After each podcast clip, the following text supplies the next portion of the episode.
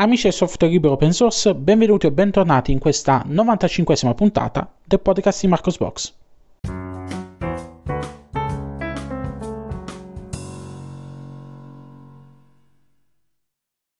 Bene, bene, bene.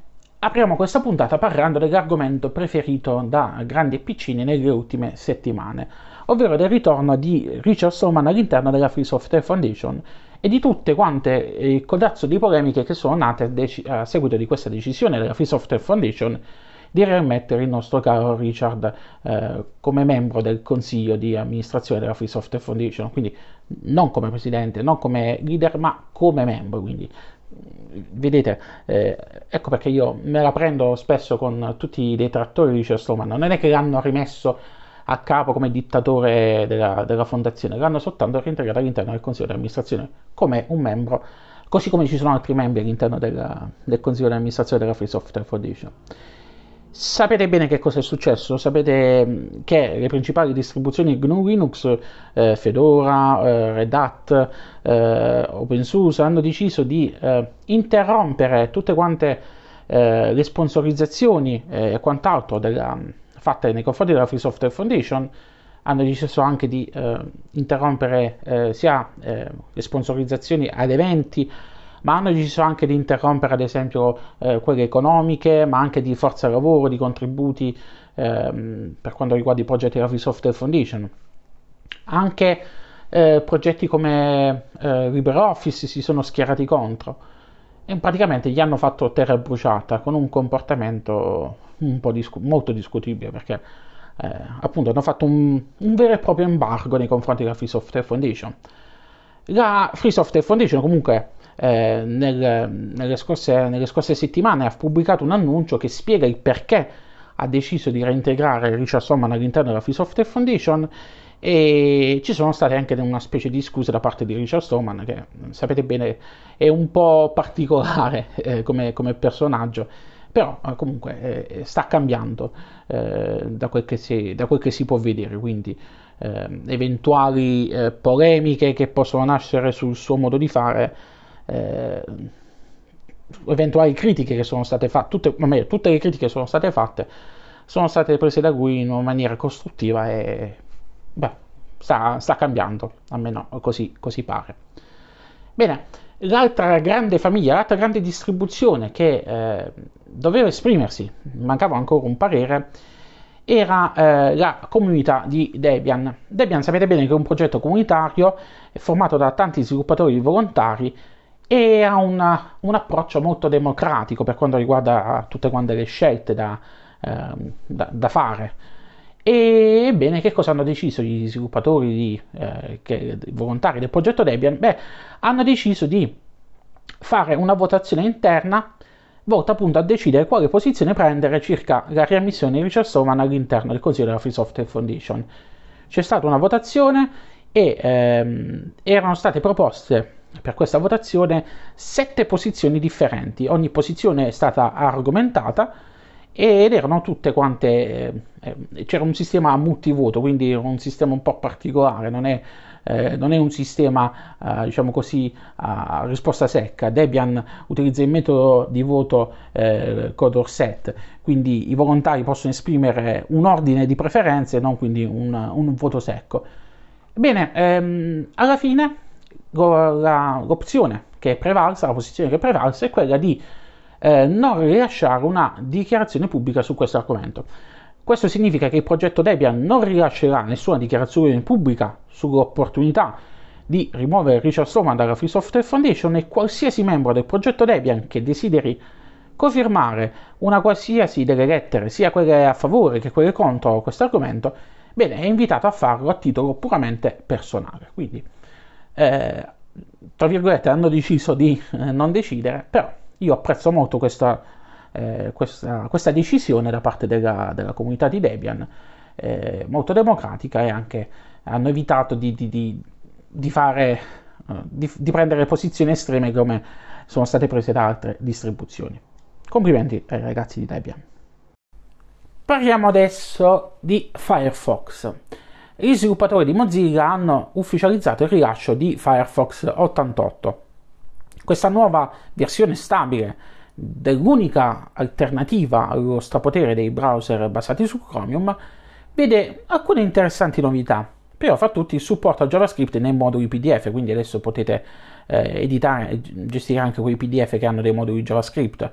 Eh, c'è stata aggiunta una cosa molto importante che è stata eh, presa benissimo da praticamente tutti quanti gli osservatori del mondo Linux, ovvero ehm, è stata aggiunta l'opzione del il pitch to, to, zoom, quello lì che si fa quando fate, eh, presente il pitch to zoom, cioè, se utilizzate uno smartphone o un qualsiasi dispositivo eh, touchscreen e il cic ciak visto quando fate pipi e zoomate, vabbè comunque l'ho detto in una maniera bruttissima. Comunque il pitch to zoom è stato eh, ottimizzato eh, mediante il touchpad su Linux e adesso è bello fluido ed è piacevole da utilizzare. Quindi se avete un dispositivo eh, touchscreen, ma anche se avete un laptop, quindi avete un, uh, il touchpad, eh, potete utilizzare il zoom e averlo uno bello fluido finalmente come, come, come giusto che sia, quindi come, come altri uh, browser più rinomati.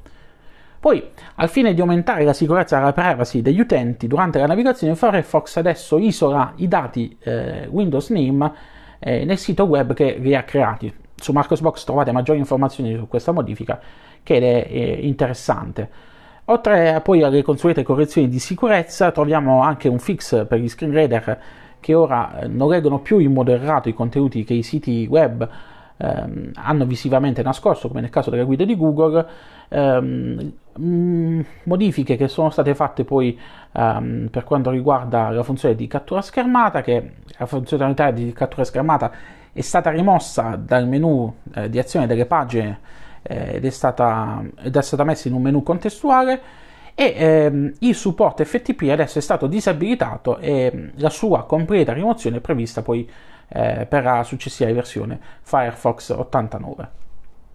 Fateci un pensierino, utilizzate Firefox, provatelo, adesso è anche molto piacevole da utilizzare con Linux per via del, eh, del pitch to zoom bello fluido, quindi queste cose che piacciono a voi nerd che utilizzate queste funzionalità. Io sono vecchia a scuola, io al massimo faccio lo scroll con, con il mouse per, per, scorrere, per scrollare le pagine, se no eh, vado con il mouse e proprio trascino la barra. So, so, sono vecchio io, eh, lo so. Restando in tema aggiornamenti di applicazioni, è stata rilasciata la versione 3.02 di eh, Audacity che non riesco a utilizzare su Fedora eh, perché mi dà continuamente problemi nella registrazione con il microfono esterno, ma questo è un altro problema che riuscirò fino alla fine a capire che diavolo gli è preso. E non funziona né con la versione Flatpak né con la versione da repository, mi dà errore 997, una cosa del genere. Vabbè, comunque, pro- se, se, troverò una soluzione la, troverete, la, la vedrete pubblicare su Marcosbox nelle mie consuete guide per risolvere i bug che mi affliggono. Comunque, quali sono le novità di Audacity 3.0.2? Bene, eh, oltre alla consueta correzione di bug è stato aggiunto eh, un rapporto più dettagliato per eh, rintracciare eventuali problemi introdotti con il nuovo formato di salvataggio introdotto con Audacity 3.0. Quindi in caso di eh, errore cioè, ci sarà una finestra di errore che comparirà con uh, un pulsante mediante il quale sarà possibile avere il registro di sistema e inviarlo tut- tutto al team di Audacity al fine di aiutare gli sviluppatori a diagnosticare il bug e a trovare una soluzione. Eh, chi fa poi utilizzo delle funzionalità macro in Audacity eh, per elaborare eh, più file eh, troverà adesso una nuova preferenza chiamata macro output che serve per esportare i risultati eh, perché in passato praticamente eh, la funzionalità metteva i risultati dell'esportazione all'insieme dei file elaborati quindi facevano una cartella unica potete comunque continuare a farlo andando a spunciare eh, l'opzione, però adesso fa una cosa più ordinata. E poi vabbè, i consueti eh, correzioni di bug, eh, come i bug che riguardavano l'effetto compressore che non funzionava per selezioni più lunghe e altre cosine qua e là. E l'unico programma eh, per la registrazione, per l'editing multitraccia, multipiattaforma, gratuito e libero, quindi eh, sarebbe anche opportuno da parte nostra eh, supportare il progetto con qualche piccola donazione e se sapete scrivere codice eh, anche aiutare nello sviluppo del programma perché come vi dicevo eh, mi sono accorto proprio stasera mentre stavo registrando questa puntata dopo i bug che ho avuto con Audacity su Fedora che non ci sono altre alternative perché ho visto c'è il registratore ad esempio di suoni eh, di, eh, di, come si chiama di, di, di Gnome che però mh, non so per quale motivo mh, cioè è, è, così essenziale diciamo così che non ti fa nemmeno scegliere quale fonte audio utilizzare e quindi ho un casotto ogni volta perché bisogna stare a modificare e quant'altro e, vabbè comunque chiusa parentesi Chiusa la parentesi lamentele con Audacity, passiamo adesso alla notizia più succosa e più interessante di questa settimana.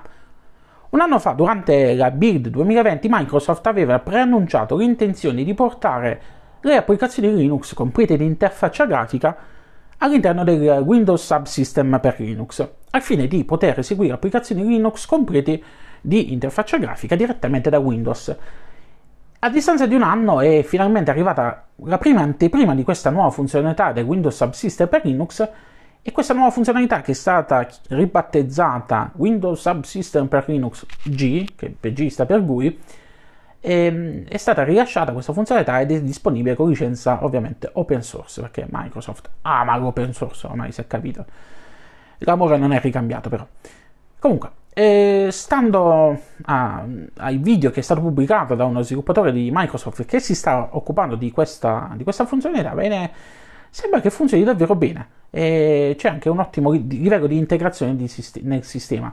Nel video nel, che è stato pubblicato da parte di questo sviluppatore, guarda caso si vede proprio Audacity in riproduzione e lui funziona benissimo su Windows Subsystem per Linux. Vede, vedete un po' le cose assurde. Qui lancia con il Windows Subsystem per Linux una sessione di Audacity, versione per Linux, di, completa di GUI, che funziona perfettamente per registrare l'audio con la sua chitarra elettrica e io che sono su Fedora con il microfono esterno non riesco a far funzionare Audacity. È, è, è comica questa cosa, vedi? Fa riflettere questa cosa, se ci pensate vedete un po' i casi della vita.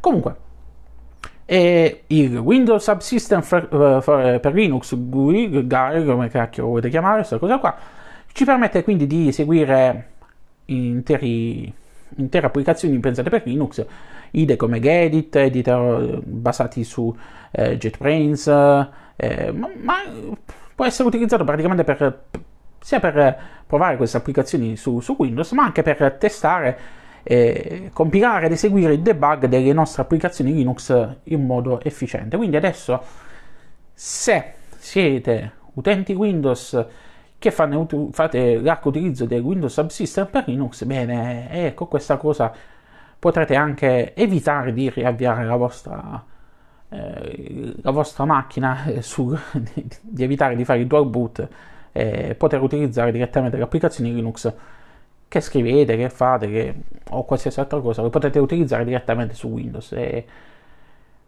abbraccia stendi estingui all'ennesima potenza proprio. Comunque, come diceva, come diceva qualcuno, eh, temo gli hacchi anche quando portano doni. E, e sto temendo Microsoft.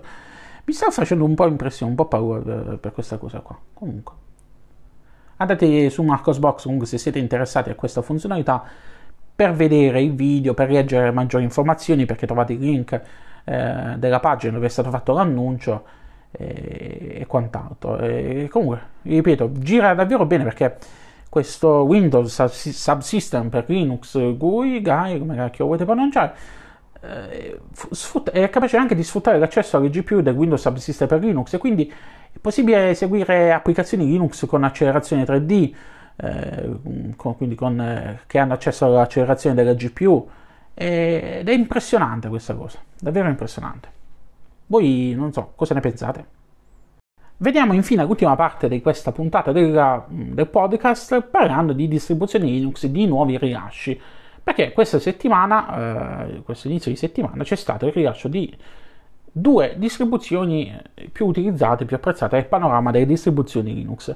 Sto parlando del rilascio della versione semestrale di Ubuntu, Ubuntu 21.04, nome in codice Hirsut Hippo, e è stata rilasciata ed è liberamente scaricabile eh, da tutti quanti con i soliti link. Ovviamente sono state rilasciate anche i flavors ufficiali, quindi Ubuntu, Ubuntu, Ubuntu, Ubuntu, vabbè Ma vediamo, vediamo quali sono le novità di, eh, di Ubuntu 21.04. Bene, per quanto riguarda l'edizione principale, quella con, con GNOME, eh, c'è Wayland come eh, display server predefinito. Ovviamente è possibile comunque loggarsi con la sessione Xorg, il supporto a Pipeware, i kernel Linux 5.11, eh, NF che ora è il backend predefinito per il firewall, l'aggiunta del supporto eh, per l'autenticazione con smart card, eh, Gnome Shell che viene rilasciato nella versione 3.38.5 con eh, tutte quante le estensioni che rendono Ubuntu Ubuntu, quindi con eh, quella doc laterale, indicatore e quant'altro, icone sul desktop, insomma, l'avete avuto modo di apprezzare come me eh, questa, questa interfaccia di Ubuntu e, e, una serie di applicazioni che sono state aggiornate a eh, Gnome 40. Eh, si è scelto di eh, non aggiornare la shell all'ultima versione per la compatibilità con le estensioni utilizzate per ricreare l'aspetto tipico di Ubuntu, ma anche perché questa prima versione di Gnome Shell eh, ovviamente ha qualche bug dovuto alla giovinezza, quindi si aspetta un po' più in là per avere, eh, per avere qualcosa di più stabile, di, di, di, di compatibile. Ehm, ovviamente la prossima versione semestrale conterrà eh, Gnome 40 e vedremo come si comporterà Ubuntu con le sue personalizzazioni per la shell. Eh, perché avete visto che eh, Gnome 40 ha introdotto un concetto della shell eh, leggermente stravolto rispetto al, al passato. Comunque vi dico anche un'altra cosa, se volete aggiornare eh, Ubuntu 21.04 a Gnome Shell 40 potete farlo, c'è un pipiano un ufficiale non ho ancora postato la guida su Marcosbox, probabilmente la posterò nei prossimi giorni dopo averla testata eh, per, per, capire bene se, se, non distrugge mezzo mondo, anche se sono sicuro che distruggerà mezzo mondo soltanto a me, perché i bug arrivano soltanto a me. Io vi faccio lo scudo umano, io sono lo shield del mondo Linux. I bug me li becco tutti io, come i bug di cui vedremo più avanti, che, di cui vi parlerò nel prossimo, nel prossimo spezzone di questa puntata del podcast. Comunque, sono stati anche miglioramenti nell'estensione che si occupa della gestione del rione sul desktop, eh, con l'aggiunta anche del drag and drop, e poi sono state fatte alcune modifiche nel, al tema di Gnome Shell eh, e del, al tema del tema GTK. I FreeOS ufficiali, bene, Kubuntu eh, viene aggiornata a KDE Plasma 5.21 con l'applicazione R20.12.3 e il KDE Framework R5.80 Xubuntu eh, viene rilasciato con XFCE 4.16 e basta, perché non... la novità più grande di questa versione è il passaggio agli indicatori Ayatana, che fanno anche un mezzo casino con alcune applicazioni, va bene, questo è un altro di quei bug che riguarda soltanto me, eh, poi magari ve lo spiego più avanti, mh, mm, prossimi, nei prossimi giorni sul blog. C'è poi il rilascio di Ubuntu, 21, Ubuntu Mate 21.04 che tra le novità mh, mm, vede l'arrivo di nuovi applet e il nuovo tema Yarumate che, mm, di cui ve ne ho parlato anche su Marcos Box, mi sembra forse sul canale Telegram, non ricordo, che praticamente è il tema Yaru in salsa verde. Mm, è quello. Inoltre poi il layout Multinity che fa, uh, fa, adesso uso di Plank come applicazione per gestire la dock. L'Ubuntu uh, vede l'arrivo di LXQT 0.16 che offre diversi miglioramenti rispetto alla versione precedente. Poi troviamo anche l'applicazione LXQT Archiver 0.3.0 che è basata su Ngramp e FeatherPad, se non ricordo male il nome, vabbè, che è praticamente un'applicazione per gestire appunti, modificare codice e quant'altro.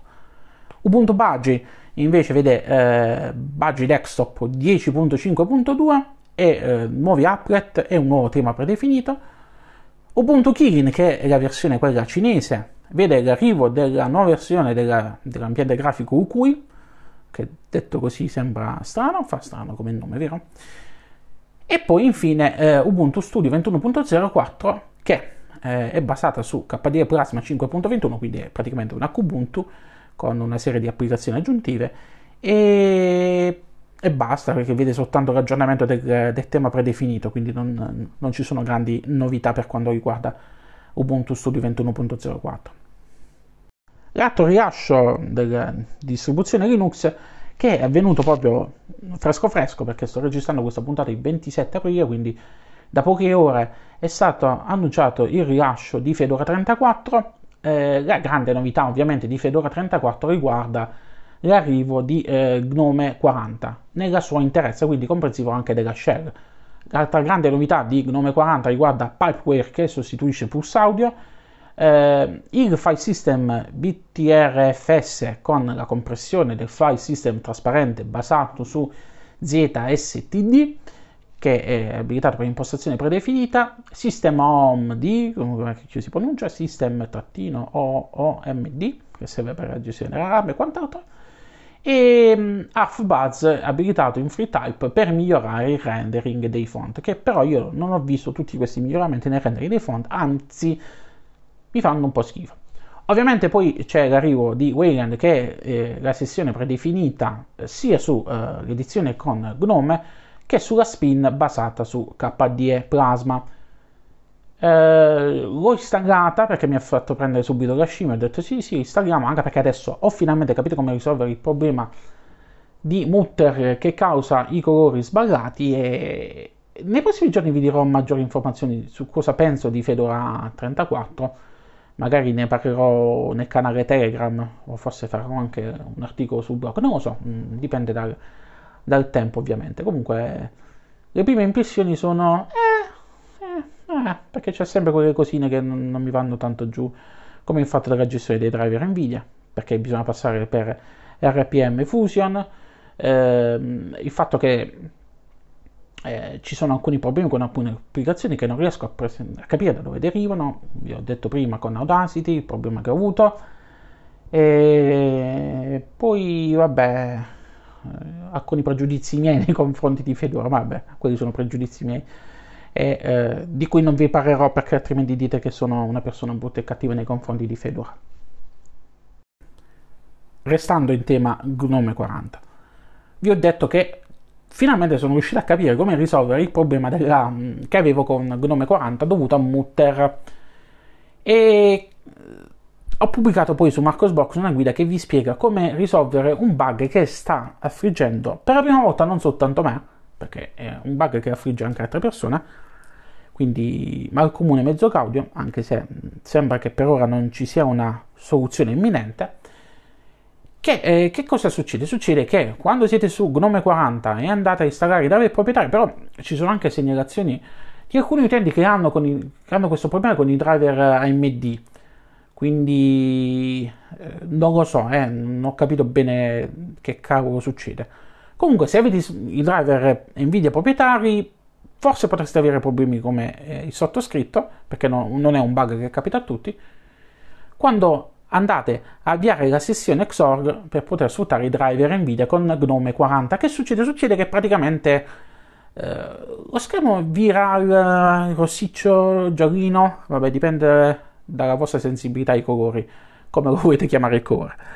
Eh, io lo vedo più sul giallino, però in realtà da quel che vedo, da quel che dicono tutti quanti, lo vedono più sul rossiccio. Comunque, cos'è questo bug? Questo bug e fa appunto questa tonalità strana, sembra come se ci fosse il redshift attivo. Mm, come si fa momentaneamente a mettere una pezza a questo problema? Bene, bisogna andare nelle impostazioni di sistema, andare nella gestione del colore e mettere un profilo differente per il profilo colore, ok? Mettere l'sRGB, lo spazio standard sRGB. E si risolve questo, questo problema. Mm, è un bug che, vi ho detto, eh, sta capitando sia ai possessori di driver Nvidia proprietari ma anche ad altre persone. Che sia una cosa legata al monitor, non lo so. Eh, fatto sta che le modifiche che sono state apportate a Gnome, o meglio a Mutter, eh, fanno sì con l'ultima versione con Mutter 40 che ci sia questo bug che affligge alcune persone. Dovrebbe arrivare una correzione con la qualche minor release di, di Gnome eh, vi farò sapere quando arriverà questa, questa, correzione, che è poi il motivo per cui ho deciso di installare eh, Fedora 34, perché ho detto me lo testo sulla distribuzione preferita degli utenti Gnome, vediamo se, se magari arriva con un minor update eh, in breve tempo questa, questa correzione. E, almeno su Fedora sono sicuro che lo posso testare subito. Infine, per questo ultimo spezzone di, eh, di podcast, vi voglio parlare di PopOS. Torniamo a parlare di PopOS. Nelle scorse settimane vi avevo parlato di eh, Cosmic Desktop, che è praticamente è la versione di, di, di, Gnome Shell personalizzata da parte del team di System 76 che eh, vedremo su eh, PopOS 21.04, la prossima versione stabile di PopOS, il cui rilascio è previsto per il mese di eh, giugno 2021, quindi toccherà aspettare ancora un altro po'. Quali sono le novità di questa versione? Ve ne ho parlato, c'è quella presenza di una dock in basso, eh, una serie di estensioni che rendono più piacevole l'utilizzo sia con mouse e eh, tastiera, ma anche cioè, sia con mouse che con la tastiera. Quindi, se siete utenti come me che preferite il punto e clicca, vi troverete benissimo con questa interfaccia. Ma anche se amate le scorciatoie da tastiera, si velocizza il tutto, si velocizza molto l'approccio al, al desktop, l'approccio alla, la navigazione del sistema. E ovviamente chi sono io per non provare questa interfaccia, questa nuova interfaccia grafica, subito l'ho provata.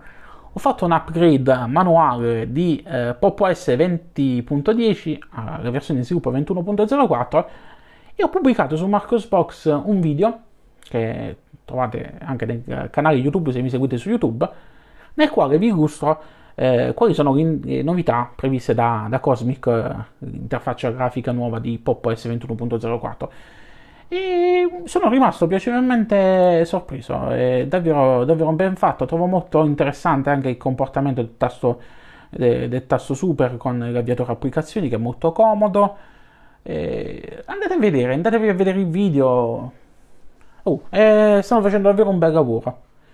E che dire, si, si, parla ogni volta, ogni volta che parlo di, di Gnome, ogni volta che parlo di queste interfacce alternative, non posso che, che, pensare al fatto che i sviluppatori di Gnome se ne fregano altamente di rendere il desktop interessante e usabile per la maggior parte delle persone, proseguono con le loro le loro fisse, tipo il fatto che non devono esserci gli indicatori. Io non lo so perché gli indicatori della 3, che male vi fanno gli indicatori della 3?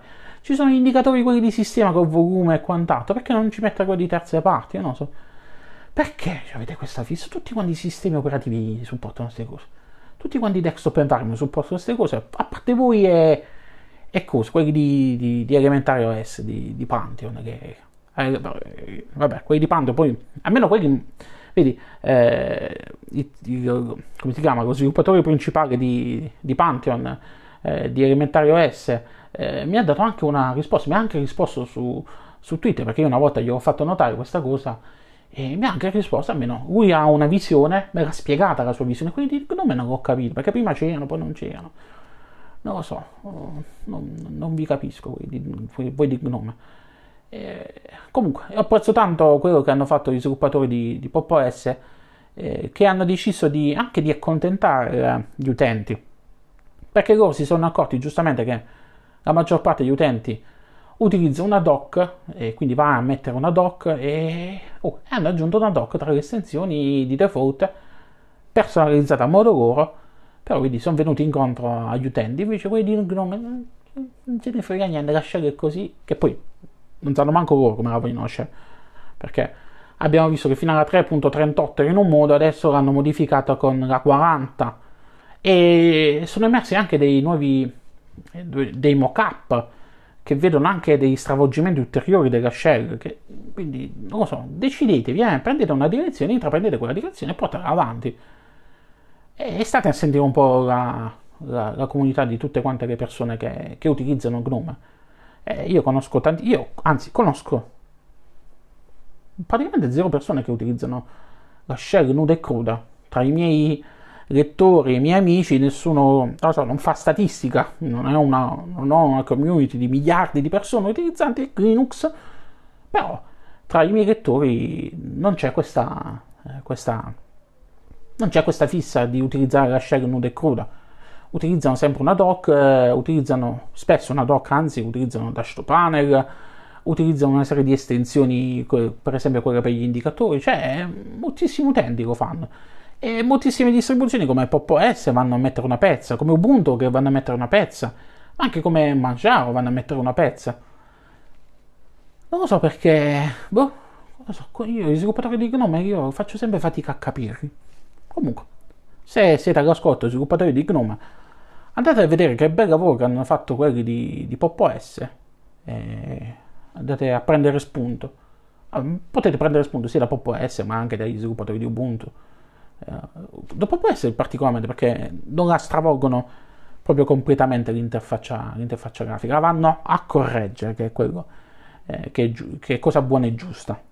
Eh, dovrebbero comunque gli sviluppatori di Pop OS facciamo una piccola guarda l'unica piccola critica che posso fare agli sviluppatori di Pop OS per i temi di sistema che hanno quelle tonalità che ah, non so voi soprattutto la versione chiara di, del tema di sistema che andrebbe un po' modificata un po' svecchiata eh, che è un po' pesante le icone sono belle, eh? Eh, però alcune cose nei, nei colori andrebbero sistemati nel tema di, di Pop OS. Vabbè, comunque, eh, sono soltanto fisse mie perché sapete bene, si può cambiare tema, però quel piccolo passettino in più, quelli di Pop OS potrebbero fare. Comunque, ripeto, andatevi a vedere su Marcosbox il video su eh, Cosmic Desktop, eh, desktop, se no poi c'è un, uno dei miei lettori in particolare che si incazza che dico che non pronuncio bene desktop, desktop vabbè quella cosa lì. E eh, fatemi sapere che cosa ne pensate, magari lasciate un commento eh, in calcio sia al, al, blog o magari anche al canale YouTube, mi, mi fa piacere sapere cosa ne pensate voi di questa interfaccia. Ebbene, con questa ultima notizia si conclude qui questa 95esima, se non ricordo ma sì, la 95esima ma non mi ricordo manco, vedi, è passato così tanto tempo da quando ho iniziato la registrazione che mi sono dimenticato anche il numero della puntata. sì, sì, è 95. Dicevo, e termina qui questa 95esima puntata del podcast di Marcos Box. L'unico podcast dove il conduttore si dimentica anche il numero della puntata quando finisce di fare la puntata, quindi sono un caso più unico che raro. E che dire, lunga vita e prosperità a tutti quanti. Ci riascoltiamo nella prossima puntata del podcast di Marcos Box. Eh, sapete dove trovarmi se volete seguirmi, potete seguirmi su, sulle pagine di Marcosbox, potete seguirmi eh, sul canale YouTube dove ogni tanto pubblico qualche video, eh, potete seguirmi sul canale Telegram di Marcosbox dove praticamente è un feed delle, eh, di tutte quante le notizie pubblicate su Marcosbox. Ogni tanto pubblico anche qualche altra, qualche altra cosa non inerente al, al blog. Potete seguirmi abbonandovi ai feed che eh, sono uno dei pochi siti, eh, me l'hanno detto in tanti, che continua a offrire i, i, feed, quindi trovate i feed RSS del podcast, quello della sezione GNU Linux, il feed generale perché su Marcosbox non si parla soltanto di Linux, c'è anche il feed OpenStreetMap che non viene utilizzato più da nessuno perché Stefano, Stefano non pubblica più notizie su OpenStreetMap. Mannaggia lui. Comunque, potete seguirmi eh, il pod, tramite il podcast, potete seguirmi eh, su eh, Amazon, perché praticamente adesso ho anche, eh, sono iscritto anche ad Amazon Music con il podcast, ovviamente in maniera gratuita. Potete seguire il podcast ovunque, mi trovate su Apple Podcast, mi trovate su Spotify, mi trovate su eh, Google Podcast, mi trovate su Tostapane, mi trovate ovunque. E vi ricordo infine che eh, potete seguirmi, potete aggiungervi al canale della community Telegram di Marcosbox che trovate il link eh, sul blog, quindi accorrete numerosi così facciamo, eh, troviamo un punto di incontro dove si, può, si, può, si parla di tutto all'interno della community di Marcosbox, eh? non si parla soltanto di Linux, quindi eh, non è uno di quei gruppi brutti settari dove si parla soltanto di una cosa, il cazzeggio è garantito su, sulla community di Marcosbox. E infine vi ricordo che da qualche settimana ho aperto anche un canale Telegram che trovate sempre su Marcosbox con le offerte di eh, Marcosbox, per i lettori Marcosbox. Non trovate miliardi di, di, di, offerte come gli altri canali Telegram, eh, sono tutte quante offerte Amazon.